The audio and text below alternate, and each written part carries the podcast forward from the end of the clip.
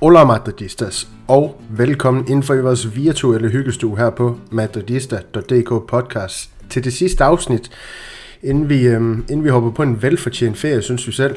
Øh, det bliver simpelt i dag. Det bliver bienvenido i lange baner. Vi skal nemlig dykke lidt ned i Real Madrids nye erhvervelser i Fran Garcia og ikke mindst Jude Bellingham. Og når jeg siger vi, så bliver det i denne uge med mig, Daniel Andersen som vært, og Niklas Bensen som den eneste øhm, paneldeltager i den her omgang. Niklas, inden vi hopper ud i den her snak om de her to spillere, vi skal, vi skal kigge lidt nærmere på i dag, så er vi i talens stund blev klogere på i hvert fald Toni Kroos og Nachos fremtid i Real Madrid. De har forlænget til 2024, øhm, så de tager et år mere hver især i den spanske hovedstad. Og meget tyder jo også på, det kan vi jo ikke svare på i den her podcast, men at Modric og, og Ceballos gør det samme som, som øh, ja, de to førnævnte, Kroos og Nacho Modric, nok også til 2024, Ceballos lidt længere. Øhm, er det ikke tre år, der bliver snakket om der, men når den her snak den så kommer ud, så ved lytterne også, om de har forlænget eller ej. Lad os sige, at de her fire spillere, de ender med at forlænge. Nu tænker jeg øh, mest på, på Kruse, Bayer og Modric. Øh, er du så tilfreds med, med de muligheder, Ancelotti han står med på midtbanen? Ja, midtbanen fejler ikke noget, synes jeg. Den er færdig. Øhm, vi mangler jo, vi, ja, vi mangler en nier, ikke? Øhm, død og pine, altså der skal en ind. Og så vil det også være rigtig rart med en bak til. Øh, især i højre side. Men, øhm, men, men godt med forlængelserne, og, og, og midtbanen er jo fantastisk. Det er jo, øh, det er jo syv spillere, som alle sammen kan spille en Champions League-final, synes jeg. Så, så, altså, så er man godt i gang, ikke? Ja, det, det er ganske voldsomt. Og, og det her med, med den her bak, som du gerne vil her til højre. Det, det kan vi måske også øh, komme ind på.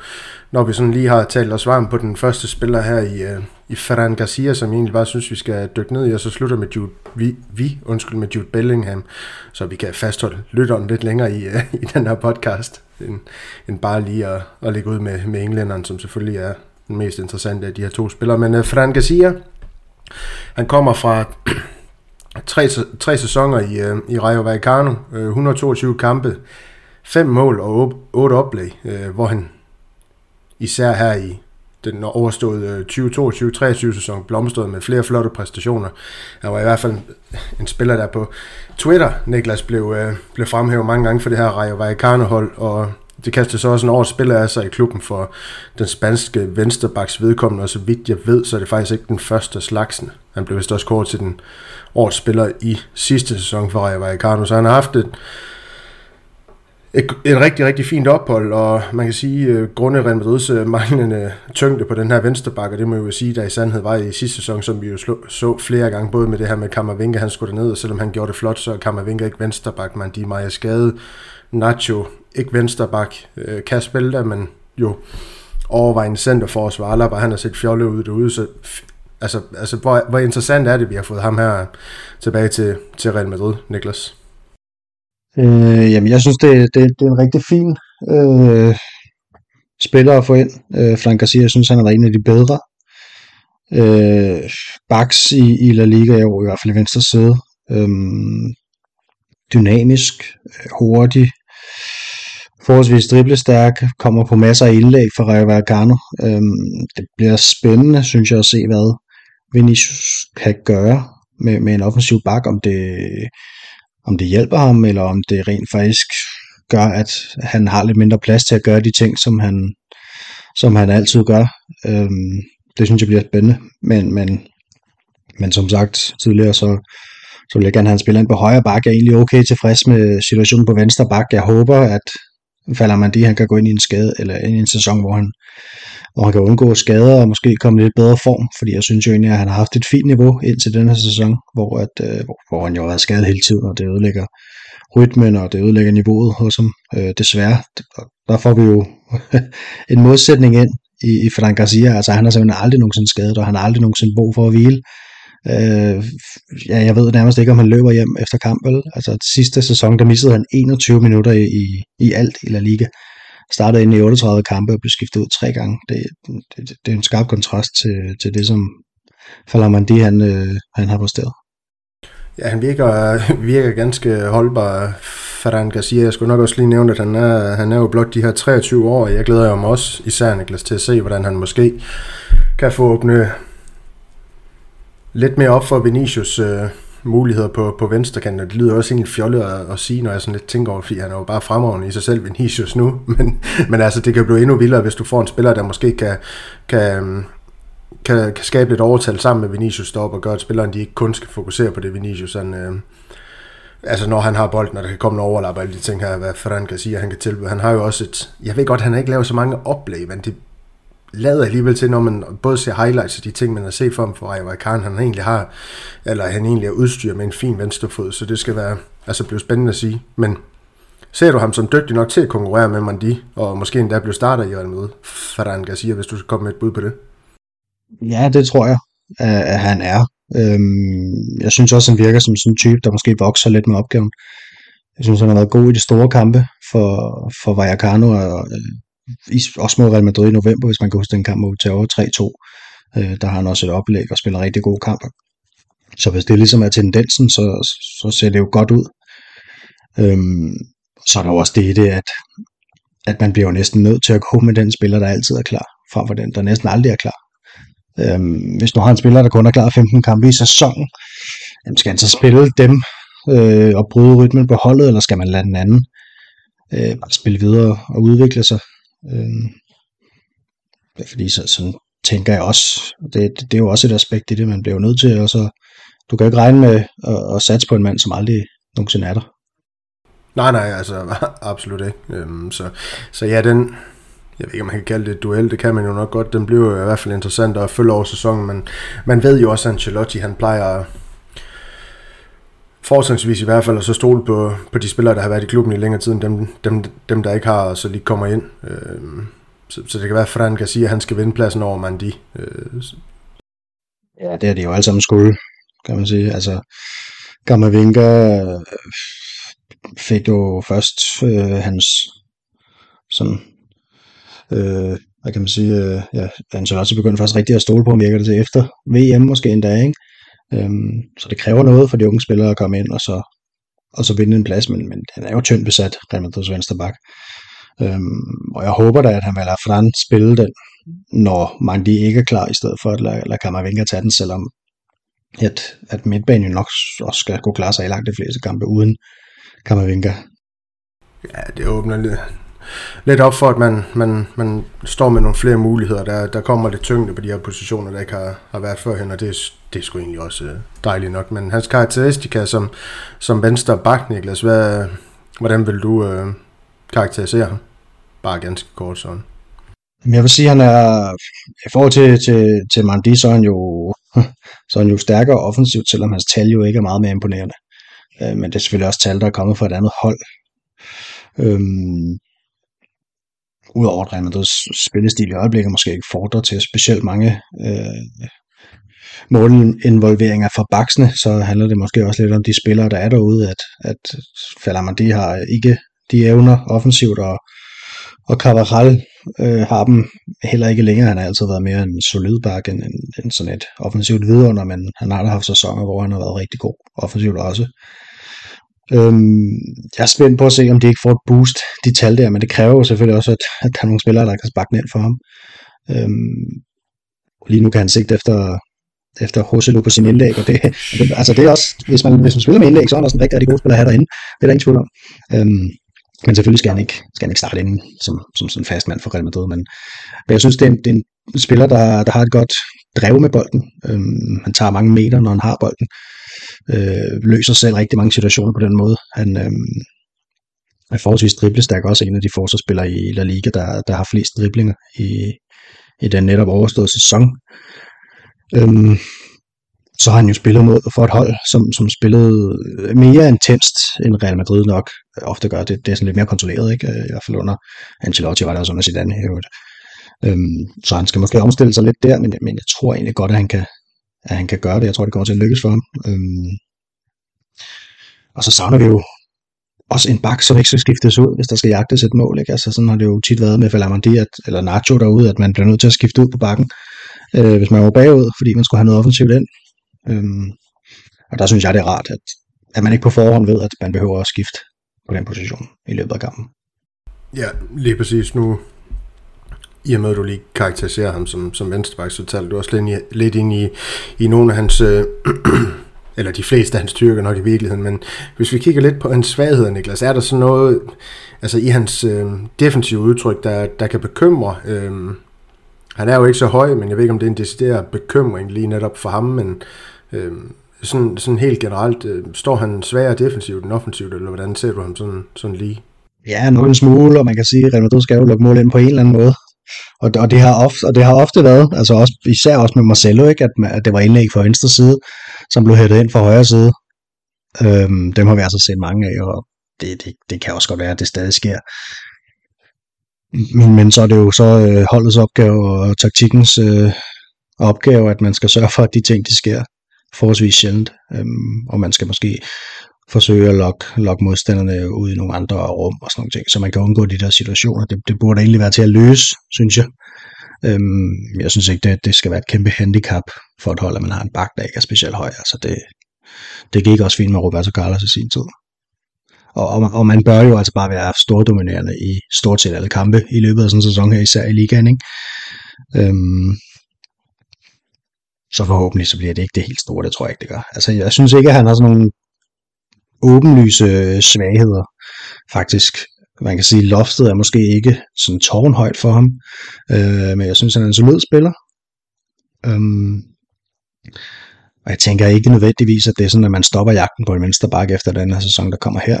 Øh, jeg tænker stadig, at man leder efter en, en starter på den, men, men jeg tror fint, at han kan løse opgaven. Øhm, som en midlertidig løsning nu her, og måske hvis, det kan jo godt være, altså det er jo skidt før, at spillere udvikler sig hurtigt og eksplosivt, og, øhm, det ved man jo ikke, altså så kan det jo godt være, men, men på nuværende ser jeg ham som, som en, en solid spiller, vil jeg sige. Ja, og, og det man kan sige, det er jo politinerne om uh, Alfonso Davis til Real Madrid, de, de blomstrer jo stadig ud i øh, spansk og international presse, så, så ja, du har fuldstændig ret. Øh, at Ferran Garcia kommer ind for, for de her, hvad var det, små 5 millioner euro. Det betyder ikke, at Real Madrid de, de stopper med at lede efter den her store kanon derude, hvor man har traditioner for at have den ja, bedste venstreback i, i verden. Øhm, men Niklas, øh, dine forventninger til, til Ferran Garcias ophold i, i Real Madrid i al almindelighed, og, og, hvad, og, og hvad hvad kan man sige, fanbasen, de skal glæde sig til med ham på, på Grønsværen? Jeg synes, jeg, jeg glæder mig i hvert fald til noget kontinuitet øh, på pladsen, øh, i form af en spiller, som, som ikke øh, er skadespladet, og det har han ikke været indtil videre, så det bliver han forhåbentlig heller ikke nu, når han kommer til, til Real Madrid. Øhm, og så en spiller, som bringer noget helt andet offensivt, end, end de andre gør. Dem vi har i forvejen, altså Alaba, Nacho og, og Falamandi, øhm, som altså, det ved jeg godt, aldrig bare får den nogle gange, når det skal være lidt offensivt, men jeg synes jo ikke, det har været prangende ude på venstre bak for ham heller. Øhm, så jeg er også glad for, at han får lidt færre kampe derude forhåbentlig. Og så håber jeg, at Ancelotti stoler nok på ham til, at, at hvis muligheden er der, så lad ham, lad ham få nogle kampe i starten. Øhm, og se, hvad han kan. Nu har, nu har vi, øh, så vidt jeg lige husker, tre udkampe til at starte sæsonen af på. Øhm, og der kan man jo passende lige prøve om lidt af, inden han skal kastes for løverne øh, på Bernabeu mod øh, Getafe. Ja, øh, lige præcis. Så lad os, øh, lad os slutte den her del med Fran Garcia med, Niklas. Vi har været berørt det her lidt med, at du vil jo gerne have han, han ny højreback, hvor vi jo i, i talende stund øh, må trækkes med, med backups til Cavaral, som Lukas Vaskes og Odrio Sola, så kan man jo altid øh, snakke om, om, om der måske i virkeligheden skal en spiller ind, der kan gøre Cavaral til backup. Øhm, så, så mit spørgsmål, det går, går lidt på, om du tror, vi er færdige med, med at handle til, til forsvarskæden. Altså, der går jo de her bulletiner om, at Carlo han jo gerne vil have en bak, der kan spille både til venstre og højre. Og så kan jeg jo ikke lade være med, altså den eneste nærmest sådan popper frem i min, min øh, øh, hukommelse, det er jo en, spiller som ham er Joao Cancelo, øh, der var på det her mislykkede, var, var det lejeophold i, i Bayern München for Manchester City, men som Manchester City jo et eller andet sted gerne vil have med. Ja, jeg har lige en kat i baggrunden, som lytteren jo så nok kan høre nu, der, der fester fuldstændig vanvittigt. Snart verdensborm, den kat der. Ja, det, det er den. Det kan være, den skal have sin, sin egen podcast øh, her, her på, på kanalen. Men, men, men er der andre, du også ser som, som, som muligheder på, på den her højre bak? Øhm, nej, jeg synes ikke, der har været så meget. Altså, det må jeg indrømme. Jeg, jeg, synes, jeg læser mere om, at øh, Falamandi, han øh, stadig er til salg, end de andre er det. Øhm, selvom der har været lidt rygter om, om Lucas Vazquez og noget Juventus. Øhm, ja, så der er jo selvfølgelig, der er jo nogle i Leverkusen, og så er der noget Hakimi og sådan nogle ting, men man skal måske også være lidt realistisk omkring de penge, der skal bruges. Øhm, vil så også, at man skal ud og, og forsøge sig på, på Kylian Mbappé den her sommer. Altså det, det tror jeg da, at man, at man tænker på at gøre. Du tør kun at nævne ham, fordi Jesper han ikke er med i dagens podcast. ja, ja, ja. Øh, jeg, jeg vil ikke nævne det, nævne det hvis han var med.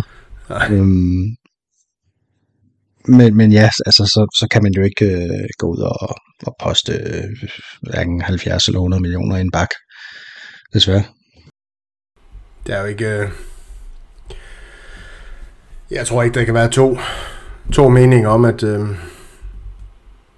at det, der kommer til at ske efter, at øh, Modric og Ceballos' forlængelse, de også er blevet offentliggjort via realmadrid.com, øh, det er, at øh, alle sejl bliver sat ind på, på de her forhandlinger, der skal foregå med, med Mbappé og, og, og PSG og alle de ting her, hvis det er, at han ikke vil forlænge, og PSG forlænger, øh, forlanger den her forlængelse, hvis han skal spille der næste sæson, og, og de ting, der nogle gange foregår i den uh, fuldstændig vanvittige klub, øhm, så må vi se, om det, det så kan lykkes at, at få ham til den spanske hovedstad i, i den her sæson. Det er jo uden tvivl øh, Florentino Perez' øh, drøm, og vi ved jo, hvordan det er, når han, han drømmer. Han, han vil jo gerne have, at det også skal gå i opfyldelse, så spændende, om det, det kommer til at ske, og ja, jeg sagde spændende, selvom jeg også øh, døjer lidt med Mbappé øh, på et personligt plan, men jeg har ingen tvivl om, at han kan bidrage sportsligt med til Real Madrid.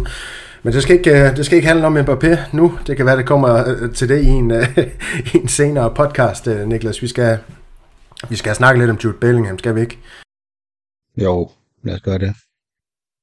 Det er jo det, folk er kommet for at høre. Ja, lige præcis. Og jeg starter lige med de kolde facts.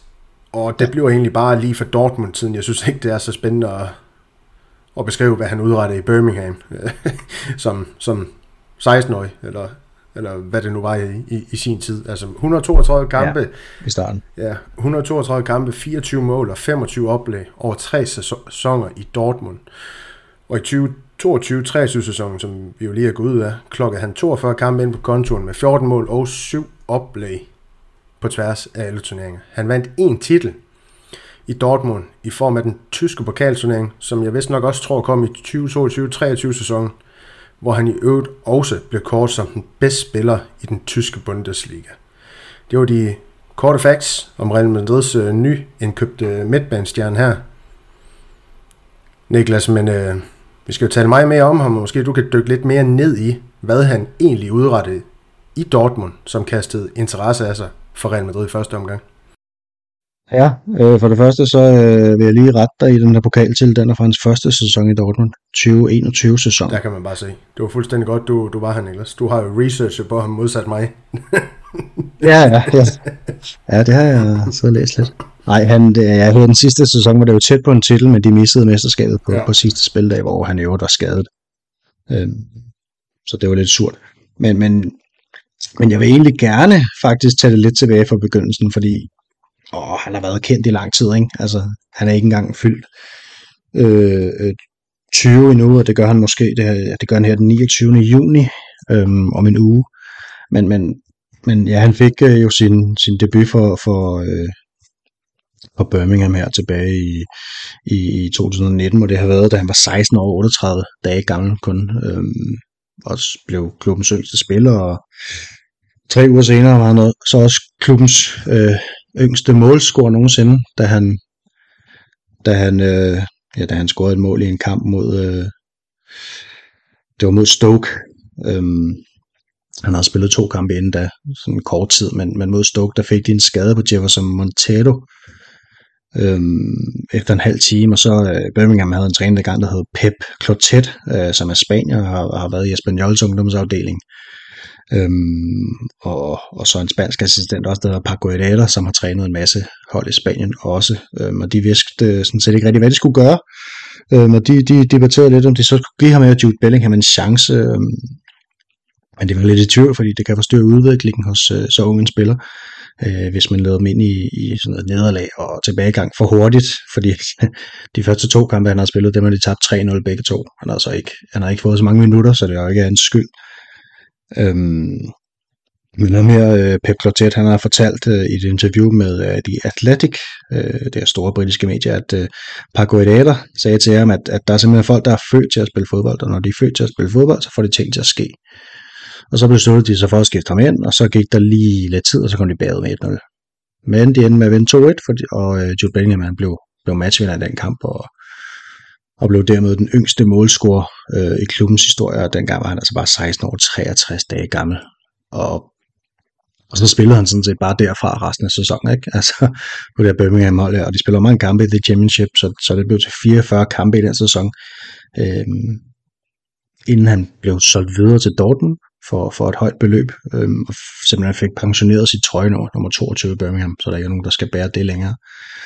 Øh, og i Dortmund, der kom han jo hurtigt ind og, og spillede faktisk fra starten, selvom han kun var 17 år. Øhm, kom også med til, til slutrunde og sådan nogle ting, hvor han var den yngste mand øh, nogensinde for England ved, ved en stor slutrunde. Han overtog Michael Owens rekord. Øh, Michael Owen var lidt over 18 år dengang i, i 1998, hvis folk kan huske det. Øh, Jude Bellingham, han var ikke engang fyldt 18 år endnu, da han, da han ligesom øh, fik sin slutrunde debut for, for England. Øhm, men han kommer ind i, i en periode, hvor de har med Lucien Favre som træner i, i Dortmund og øh, spiller mere øh, defensivt, end han senere hen kom til, fordi at da, da han med Edin Terzic kommer til, der, det, det gør han jo to gange, men han er også træner nu i Dortmund, der rykker han ham lidt længere frem. Øhm, mm. Og det er jo også derfor, han har, det siger man i hvert fald, det er derfor, han har det her trøje nummer 22, det er fordi, han både kan spille 4, 8 og 10, ikke? hvis du lægger dem sammen, så får du nummer 22. Øhm, men ja, det, det er jo en spiller, som, som, som, som kan så meget, at det kan være svært at forklare faktisk, fordi han er så alsidig. Ikke? Øhm, som sagt, så har han tidligere spillet mere defensivt. Til sidst, der har han jo nærmest en fri rolle på banen som 10'er, altså. Og på landsholdet er det Declan Rice, som fortæller ham bare at gøre det, du skal gøre. Og så passer jeg det defensive pligter her. Øhm, og, og i Dortmund er det så øh, Emre Can, der, der, der gør det samme. Altså har en meget simpel rolle i virkeligheden ved siden af Bellingham, fordi at Bellingham står for så meget offensivt. Øhm, og hvis man øh, kigger lidt på en statistik, så bliver han jo ved med at lægge på i mål. Øh, I hans første, kamp, første sæson i, i Birmingham, der lavede han fire mål og to assists, og så lavede han fire mål og fire assists i sin første kamp, eller første sæson i Dortmund. I øh, næste sæson lavede han 6 mål og 14 assists, så der var han altså op på, på 20 målinvolveringer allerede på det tidspunkt, og så i sidste sæson har han så 21, hvor der var 14 mål og 7 assists. Øhm, det er en spiller, som han er, han er tredje anfører i Dortmund, eller var det, indtil han skiftede, selvom han, han, han var udlænding og, og kun 18 år, da de her pladser de skulle uddeles. Ikke? Øhm, han, han, Edin Terzic, deres træner der i, i Dortmund, han har kaldt ham den ældste 19-årige i hele verden, fordi han er så vanvittigt moden, og det synes jeg også, altså alt, sådan i den måde, han agerer på, det synes jeg også, han har virket ekstremt moden. Øhm, tidligere trænere, de beskriver ham som ekstremt lærenem, øhm, god til at tage kritik til sig, selvom du ved, det kan være meget svært for, for mange fodboldspillere, det der med, at, at en træner kommer og siger, prøv lige at gøre sådan her i stedet for. Der, der er det altså beskrevet, at, at Bellingham, han, øh, han egentlig lyttede til, hvad der bliver sagt, og så fik han det faktisk lige med det samme. Så han er lærernem, og han er, han er hurtig op i hovedet. Øhm, men ja, en, en spiller, som, som kan lidt af hvert, og han har både lavet langskudsmål fra, fra Dortmund. De fleste af hans mål, det, det er faktisk nogle, hvor han kommer ind i feltet, altså hvor han gerne selv afleverer den ud til kanten, og så selv søger ind i feltet, øhm, og kommer først på, på sådan en flat indlæg der. Det er han sindssygt god til. Så i forhold til det, vi har nu i Real Madrid, der laver han jo langt flere mål Øh, jeg ved godt, at, at Fede Valverde han havde lavet rimelig mange i sidste sæson, men det var mange af dem var også for kanten. Øhm, men i forhold til, til Modric og Kroos, som vi har lavet, været vant til, de har jo aldrig været, været målskytter på den måde. Øhm, og hvis, hvis Jude Bellingham man får nogenlunde den samme rolle i Real Madrid, som han gjorde i Dortmund, så, så kommer han til at lave mange mål for Real Madrid i hvert fald. Det er helt sikkert. Ja, det, altså, man, man sidder lidt og diger over det her, den her transfer, fordi det, det er super spændende det er en super spændende spiller, Real Madrid de har fået fingeren i øh, foran klubber som ja, Liverpool og jeg ved ikke også om Manchester City, de var, de var ude efter ham i virkeligheden. Men Niklas, der er flere ting, vi kan tale ind i. Skal vi ikke lige hurtigt lige fortælle ind i det her, du er lidt inde på det med, med mennesket Bellingham. Altså, han virker jo, det så man også på pressekonferencen, det virker til, at han, han har en super stærk familie bag sig, der, der vil ham det bedste, og så virker han jo bare rigtig, rigtig veltalende og vel, øh, hvad hedder sådan noget, afbalanceret i, i sin måde at udtrykke sig på alle de ting her, øh, sige de rigtige ting og omgå sig med de rigtige typer. Øhm, det, det er vel heller ikke noget, man skal undervurdere, når man kommer til en klub som, som Real Madrid, at man besidder de her egenskaber. Nej, og både i Birmingham og, og i Dortmund, selvom han har været så ung, så har han, øh, så har han været god til at, sådan at connecte med fansene. Øhm, og det, som jeg så det har vi jo rigtig meget brug for i Real Madrid, og det er også det, som mange af de spillere, vi har nu, er gode til. Rodrigo er god til det, og Fede Valverde er også god til det, synes jeg. Øhm, men, men, men det, som jeg er spændt på nu, det er jo, at, at Real Madrid er så anderledes øh, en størrelse, sådan personlighedsmæssigt, end, end Dortmund og, og, og Birmingham er det, altså også byerne, ikke? Øh, i Ruhr-distriktet, og, og Birmingham, det er rigtig arbejderbyer, og Real Madrid har jo lidt en anden identitet, men, men men som spillertype passer han godt ind, altså energisk og super intens. Øhm, han siger selv, at det han er gladest for på en bane, der er at takle og drible, og det er jo to ting, man, godt, man godt kan lide i Real Madrid. Øh, vi kan rigtig godt lide intensitet på banen, og det er noget af det, der får publikum til at, til at, til, ja, til at følge med og til at, til at larme lidt. Øhm, han er også en spiller med, eller en person med temperament, altså han, han har, har, har haft sine frustrationer til at komme over et par gange allerede i sin karriere. Øhm, der var en kamp for Dortmund øh, i, ja, det var sidste år, tror jeg, hvor de tabte til Rangers i Europa League.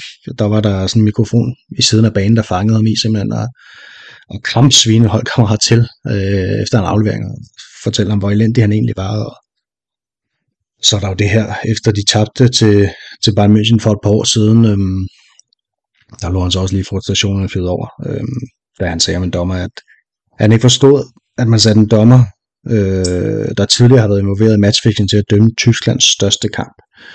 Øh, der var en dommer, der havde været involveret i noget matchfixing i 2005, som, som så åbenbart stadig var tilknyttet øh, Bundesligaen og dømte den her kamp. Og, og Benning var utilfreds, og så, så sagde han, sagde han det i et øh, interview efter kampen, og der fik han så også en bøde for. Øhm, men spørgsmålet er jo så, om det, det, en god eller en dårlig ting, ikke? fordi han, ja, han virker klar til at tage noget ansvar på sig, og han virker,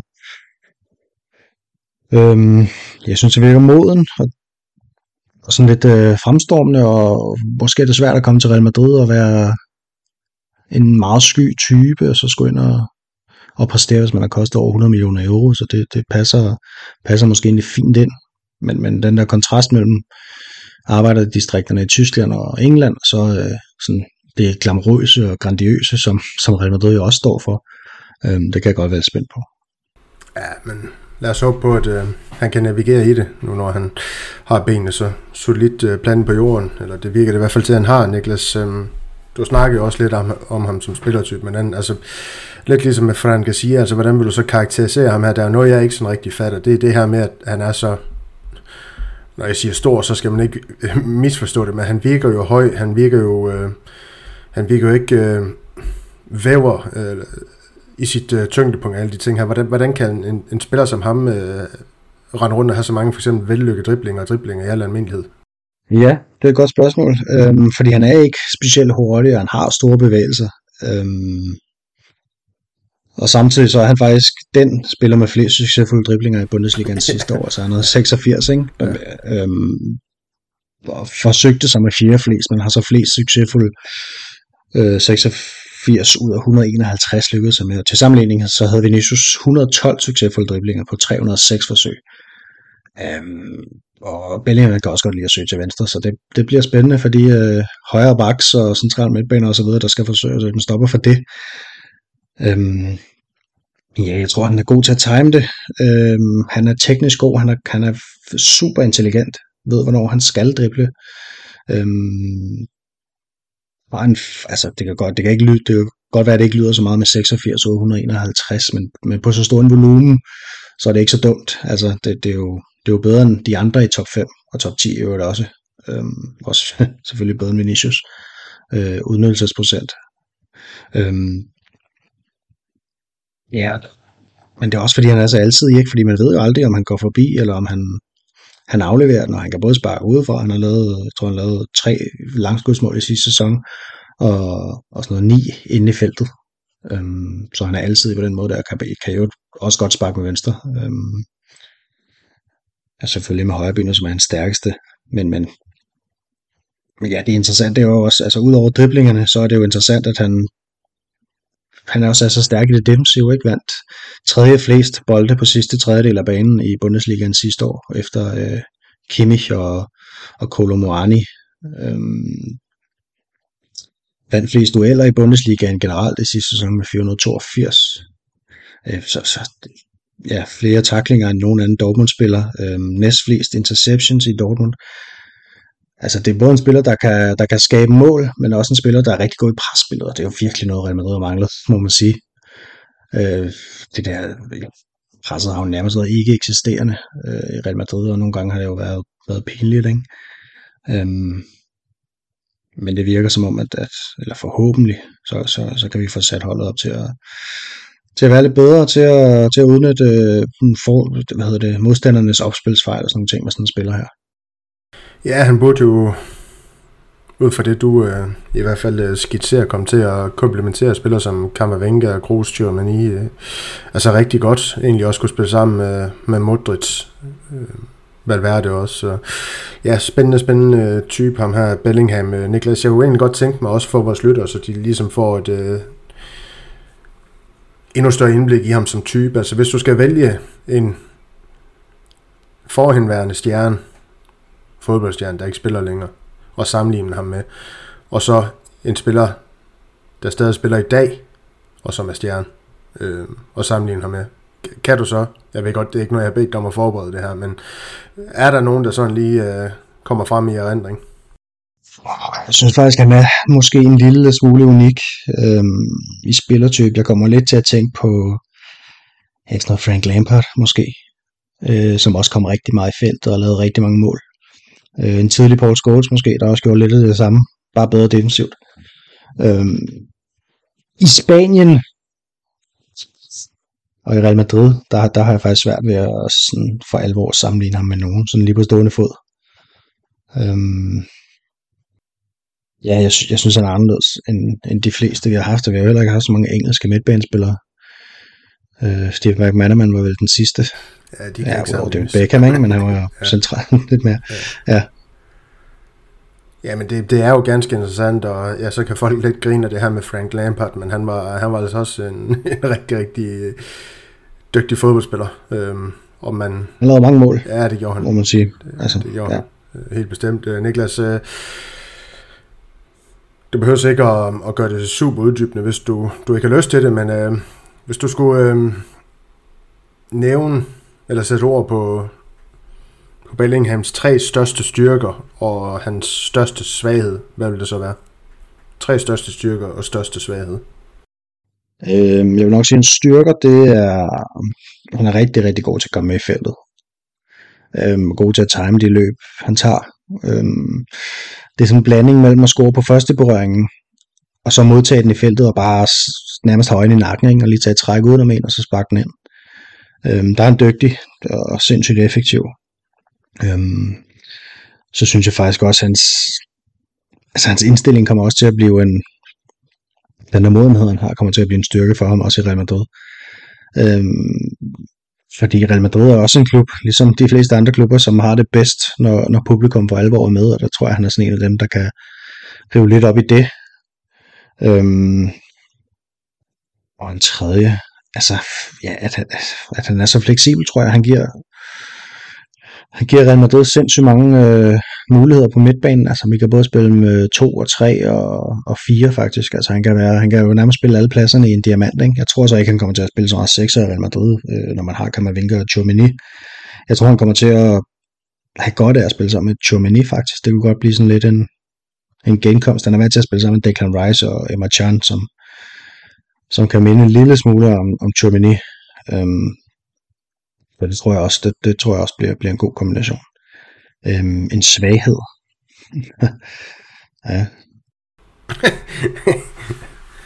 Jamen, så kan jeg spørge, han, hvad var du øh, målt ham til? Var det 1,86? Eller ikke, du har målt ham til. Hvad han opgjort til? Ja, jeg har ikke, jeg har ikke selv. Nej, var det 1,86?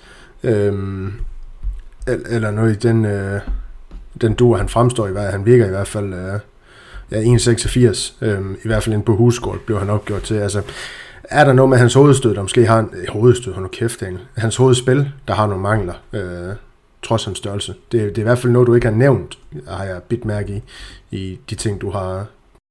Ja, jeg kan huske et enkelt hovedstødsmål, han lavede mod Manchester City. Ja, det er rigtigt, ja. Jeg tror, det er en kvartfinale, ikke? Han er, er den yngste målscorer, den yngste engelske målscorer i nok opgave i Champions League, øh, fik han med det mål. Øhm, uha, altså jeg tænker, at han er en trussel, umiddelbart, men, men det er måske ikke en decideret force, det kommer også lidt an på, på holdets spilstil, og vi har jo et af Militao til at stange dem ind. Øhm, det, som jeg måske kan være mest bekymret for, det er jo nye tider og så videre, det er jo, England har det jo med, synes jeg, at brænde ud forholdsvis hurtigt øhm, når de har været fremme så tidligt, som det har. Han har spillet sindssygt mange minutter allerede, ikke? han er ikke engang blevet 20 år endnu. Øhm, det vil sådan være min største bekymring med ham. Men det er ikke en bekymring til nu. Det er ikke en bekymring til den her kontraktperiode. Tænker jeg. Altså, men ah, man kan se, øh, hvis du tager Wayne Rooney for eksempel, som jo også, han havde jo også den her hype omkring sig, som, som Bellingham har nu. Han var jo, jeg synes jeg, han var jo færdig som 25 år i stort set, ikke? Så, så var han jo, var han ikke den samme spiller mere øh, fordi han simpelthen har spillet så vanvittigt mange minutter. Øhm, jeg håber, det kan være anderledes med Jude Bellingham, og teknologien er fremme, og, og livsstilen er måske også lidt, lidt, lidt, lidt klogere nu for fodboldspilleren, end det var for 20 år siden. Øhm, men, men man ser det tit for England, og det der med, at de kommer meget hurtigt frem, og så, så går det lidt i sig selv. Men, men han har også, skal vi tænke på, taget en anden vej, end, end de andre har gjort. Altså han er jo nærmest den første, der gør det på den her måde. Ikke? Tager fra England som, som 16-årig, og så, eller, eller 17-årig, og så jeg afviser at tage tilbage til England, når han har et kæmpe bud for de største klubber igen. Det, det, det, ja, det ved jeg ikke, er det nogensinde sket før? Det tror jeg ikke. Nej. Sancho, han tog også tilbage til Manchester, eller ikke til Manchester United, men i hvert fald til, til England og Manchester United. Så, så nej, han, han går sin egen øh, vej, og igen, nu nævner du Wayne Rooney, nu skal det ikke blive sådan en bashing af ham, men, men undskyld mig, altså, der er også forskel på fisk. Han fremstår jo decideret uintelligent i interviews samtidig, hvor Bellingham jo igen virker lidt, øh, lidt skarp og skrue sammen på, på øverste etage, så det er lidt det her med, at Ja, han kunne nok øh, være mere tilbøjelig til at smutte på pops efter, efter kampe med en Rooney end en, øh, Bellingham, han, han nok vil. Øh, det, det, det er sådan min hurtige analyse af de, øh, de to, øh, to spillere, som han uden for banen. Ja. Ja, men det kan sagtens være. Altså, det vil tiden jo vise. Men jeg synes, som, som spiller og som 19-årig fodboldspiller, så synes jeg, han er, han er, altså, han er exceptionel. Han er vanvittig. Det, det, det var også sådan en spiller, hvor jeg sagde, øh, har skrevet på Twitter og sådan noget, at altså, vi mangler jo ikke sådan rigtig en spiller til den plads, men man bliver bare nødt til at købe ham, hvis man har chancen, fordi at han er så god, som han er allerede nu. Altså han er allerede nu en af de bedste på sin plads. Han er jo ikke bare talent, han er jo klar til at starte ind. Jamen, så kan jeg så få, øh, spørge dig, for jeg har jo formuleret et spørgsmål, ikke? Altså, bliver han, bliver han startet for dag 1? Og når jeg siger dag 1, så er det den øh, første kamp i sæsonen på San Mamés, så er det ikke øh, i, i, i opstarten. Så det, det, det, det kan jeg da godt have min tvivl om, fordi at, ja, som du selv siger, så har vi jo en træner, som, som har nogle mænd, han stoler på. Øhm, og jeg tænker ikke, han kommer til at spille så mange minutter i næste sæson, som han lige har gjort. Øh, måske er det også meget sundt, at han, han får brugt noget, noget tid sammen med både Kroos og Modric øh, på fodboldbanen, men selvfølgelig også dem, han skal spille sammen med de næste 5, 6, 7, 8, 9, 10 år. Øhm, ja, ja, jeg, uh, jeg synes, det er meget svært at analysere mig frem til, hvordan midtbanen kommer til at se ud næste år. Altså, Ceballos kommer ikke til at starte ind, det kan jeg fortælle dig. øhm, Modric kommer heller ikke til at spille mere end halvdelen af kampene. Det er jeg også sikker på. Ellers så ved jeg det faktisk ikke. Det, det må jeg sige. Jeg ved, jeg ved det faktisk ikke. Der er så mange muligheder øh, på midtbanen, at man kan gøre tusind ting. Øhm. Jamen, tror du så, altså, altså, fordi det er også noget af det, jeg sådan har tænkt over det her med, hvilke taktiske muligheder det åbner for, for Ancelotti, den her tilføjelse af Bellingham, og det, som jeg også kan høre på det, så er det jo super øh, svært at, at tale ind i sådan helt seriøst, når man ikke har set, hvad det er, Carlo han vil, men, men, men tror du, vi så vi kan gå en, en sæson, en sidste sæson med Carlo Ancelotti i, i møde, hvor de italienerne, han måske ikke læner sig så meget op af en, hvad kan man sige, en Once de Gala midtbane, og, og måske roterer endnu mere, end han, han har gjort tidligere. Jeg ved godt, det er, det er igen, hvor du skal til at gisne eller sådan nogle ting her, men altså, har du overhovedet nogen fornemmelse om, hvad, hvad det er, der kan komme til at ske? Altså, det tror jeg. Det håber jeg, han gør. Øhm, der er så mange at vælge imellem, og og der er så mange kampe, hvor at Modric han stadig kan være banens bedste spiller, og Kroos stadig kan være banens bedste spiller. Men de skal måske bare ikke være der sammen. Nej. Øhm, og de skal måske ikke spille mod Manchester City. En af dem kan måske godt, men, men ikke begge to. Og så skal man sørge for at omringe dem med de rigtige, de rigtige mennesker. Og i rigtig mange kampe vil, vil det være nødvendigt for dem begge to at sidde på bænken. Øhm, fordi at de andre simpelthen måske er stærkere eller passer bedre. Og, og måske, ja, altså, det er også svært, fordi vi har jo ikke ni endnu til at starte. Så hvordan skal man lige spille? Altså, så lige nu bliver man jo næsten nødt til at spille med fire på midtbanen, ikke? Vi har jo øhm, Vi ved, at han kan spille det hele. Så. Ja, ja, og det kan jo også godt være, at Rodrigo bliver nieren, og så får det ja. vel være, det kommer til at tage højre øh, kant. Men, men ellers, så, ellers så kan man jo lave den her diamant, hvor både Fede Valverde og Jude Bellingham og Rodrigo kan spille på toppen af den. Øhm, tre vidt forskellige spillertyper, men, men som alle tre kan løse opgaven på forskellige vis. Øhm, jeg vil sige, og jeg håber, at, man kommer til at fokusere på at have den her stærke midtbane her, fordi det er bare det stærkeste punkt, man har lige nu. Så hvis man kan få sat, det, sat den ordentligt op, og gøre den solid og dynamisk, så, øh, ja, så har man måske ikke været den største problem på højre bak, vel? Man skal selvfølgelig stadig have en angriber. Det, det bliver man nødt til. Ellers så er det ligesom at sige, at at man ikke går efter det hele i år i hvert fald. Det, det er jo Real Madrid, altså det bliver man jo nødt til at gøre, tænker jeg. Så jeg, jeg ja. Jo, jo, men du har fuldstændig ret. Vi talte også ind i det i, i, i snakken, hvor vi bød velkommen til Roselu og, og Barahim Dias og sådan noget her, Niklas. Altså, det, det er også det her med, når jeg også sådan tænker over det, det her med, at man kan jo ikke skide en sæson væk med Vinicius Junior, når han er på toppen af verden mere eller mindre. Det er jo dybt usøst. Altså, der skal han jo også omringes af de bedste offensivspillere, ikke kun midtbanespillere og forsvarsspillere. Der skal være noget at lege med, udover Rodrigo, Roselu og Barahim Diaz i, i front for hans vedkommende, og Valverde, hvis vi smider ham i puljen også som, som kant, men det er jo heller ikke seriøst. Han er jo ikke kantspiller, Valverde. Lad os nu bare sige det som det er. Jeg ved godt, han, han kan alle mulige ting, men altså, lad os nu få ham øh, konsekvent og kontinuerligt på, på midtbanen, i stedet for den her kant, og så få noget tyngde til angriberen. Og en nier. Det, det er allerhelvedes vigtigt. Men øh, Niklas, dine, øh, personlige forventninger til hans ophold i Real Madrid? Jeg kan jo næsten øh, fornemme, hvad for en stil du er der. Jamen, de er ekstremt høje. øhm, ligesom de er til, til mange af vores andre midtbanespillere og Vinicius og så videre. Jeg tror, at han bliver uhyggeligt god for Real Madrid. Jeg er meget, meget tilfreds med det indkøb. Øhm, som sagt, selvom vi ikke stod død og pine og skulle bruge en central midtbane, så, så er jeg rigtig, rigtig glad for, at jeg tror, at vi bliver rigtig, rigtig glad for, at vi fik ham her, når man har set, hvad han har gjort som 18-årig og som 19-årig. Øhm, stedet i de største kampe i Champions League og været bedste mand på et hold, der næsten, næsten vandt Bundesligaen. Ikke? Han var lige skadet de sidste to kampe, og så glippede det, desværre. Øhm, ja, altså, der er selvfølgelig forskel på at være bedstemand i, i Dortmund, og så gå ind og tage ansvar i Real Madrid. Øhm, både på banen, men især uden for banen. Så, så det skal man selvfølgelig vende sig til. Det tror jeg, det skal nærmest alle spillere, der kommer til klubben. Øhm, men mine forventninger er, at øh, han kommer til at, at være en del af, forhåbentlig den stærkeste midtbane i, i verden hen ad vejen, ikke nødvendigvis i næste sæson. Der er, de er stadig meget unge, ikke? Altså Kammervinka er også stadig meget ung, og Jomini skal også lige, lige i gang i Real Madrid.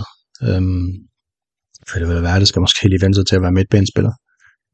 Og så skal man jo slippe tøjlerne, øh, ikke nu, men, men begynde at gøre det nu på, på, på Kroos og Modric og se ind i, hvad det er for en tid efter dem, og, og jeg er glad for, at de stadig er der til ligesom at, og sådan at guide de unge spillere her, men, men jeg synes, det er sindssygt spændende. Altså. Og jeg forventer også, ja, sådan helt lavpraktisk, så, øh, så forventer jeg, at han er en anderledes type end alle de andre, vi har, og en midtbanespiller, der kommer til at bringe mål. Og det har vi jo ikke haft i mange år. Nej, jeg kan sgu ikke lige huske, at det er en Casemiro-sæson, måske, hvor han øh, ja, det er rigtigt. gjorde, gjorde et eller andet. Men, det, ja. men det er jo så på sekseren, og det er jo også sådan lidt, øh, ja, hvad kan man sige, unormalt. Det var en sæson, ikke? Ja, ja, ja lige præcis. Ja. Vi har ikke haft ja. det for vores, øh, for vores otter i Kroos og Muttes. Det er jo en anden ting, de har tilføjet ja. holdet, så ja, det bliver godt at få en spiller, der, der også kommer i feltet og, og scorer mål og også fra kanten og alle de ting her. Men øh, Niklas, øh, flere bemærkninger om, omkring enten Ferran eller Bellingham, du, du lige lader fyre af her til sidst, inden vi lukker af? Nej, det tror jeg ikke. Jeg glæder mig til, at uh, sæsonen går i gang om et par måneder. Ja, det, det gør vi alle. Vi har noget, vi skal, eller vi, hold nu kæft, med, de har noget, vi, de skal ud og revancere, som vi, øh, vi glæder os rigtig meget til. De skal ud og sætte øh, Barcelona på, på, på plads i La Liga næste sæson. Det, det må være hovedmålet, i hvert fald fra, fra vores øh, stol som fans. Ja, det er jo også det, ikke? fordi nu har Barcelona lige hentet, øh, eller det er altså ikke officielt endnu, men det bliver den, uh, Ilkay Gündogan i City, øhm, og med det, de har i forvejen med, med Frenkie de Jong og, og Pedri og radiobilen, så, øhm, så kan det godt blive en spændende duel. Og det, det er der, den vind, vindes eller tabes, tænker jeg, i næste sæson. Ja, det, det er der ikke nogen som helst tvivl om. Det, med den lille parentes, der, der hedder Mbappé selvfølgelig.